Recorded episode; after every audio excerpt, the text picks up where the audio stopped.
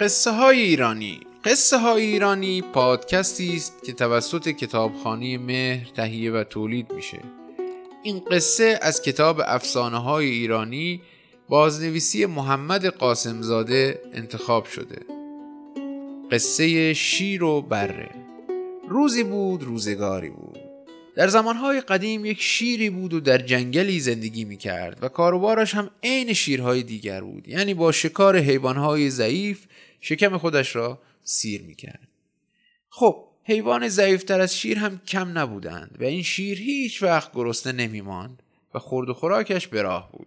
روزی با شکم سیر داشت از شکار برمیگشت که یک خسر راهش بره دید. بره که از ترس داشت پس میافتاد به سرش زد که فلنگو ببنده و خودشو از دست شیر خلاص کنه. اما شیر که تا خرخره لنبانده بود و دیگر جا نداشت سر شوخیش گرفت و رو کرد به بره و گفت کجا میری؟ من که نمی‌خوام تو رو بخورم. بهتره که با هم دوست بشیم.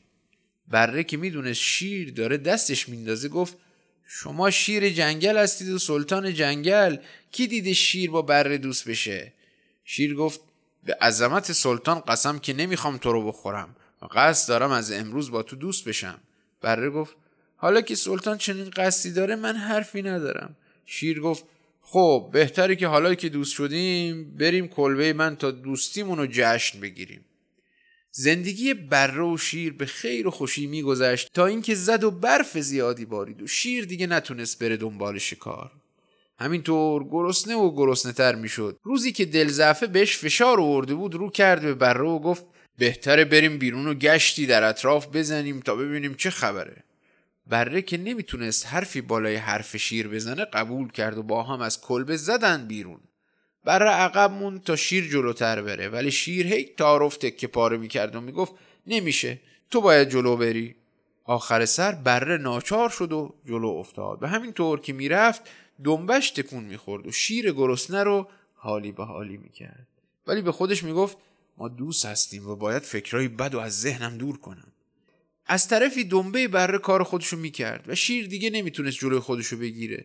کمی که رفتن شیر به بره گفت بهتر آرومتر بری چون داری گرد و خاک را میندازی.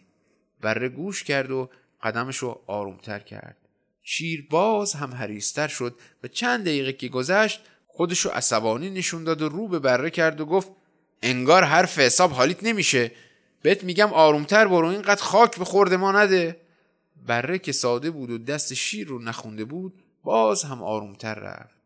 شیر که دیگه طاقت گرسنگی رو نداشت و بهانه ای هم پیش کشیده بود تا دوستیشون رو به هم بزنه صداشو بلند کرد و گفت اصلا زبون خوش حالیت نمیشه. این همه بهت میگم گرد و خاک نکن و تو باز راه خودتو میری.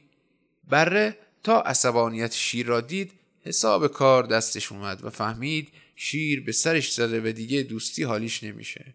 آخر و عاقبت کار خودشو دید ولی رو کرد به شیر و گفت خودت خوب می‌دونی که تو برف گرد و خاک بلند نمیشه.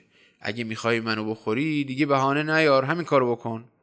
شیر که دید همه چیز رو شده معطل نکرد و بره را درید و او را یک جا خورد.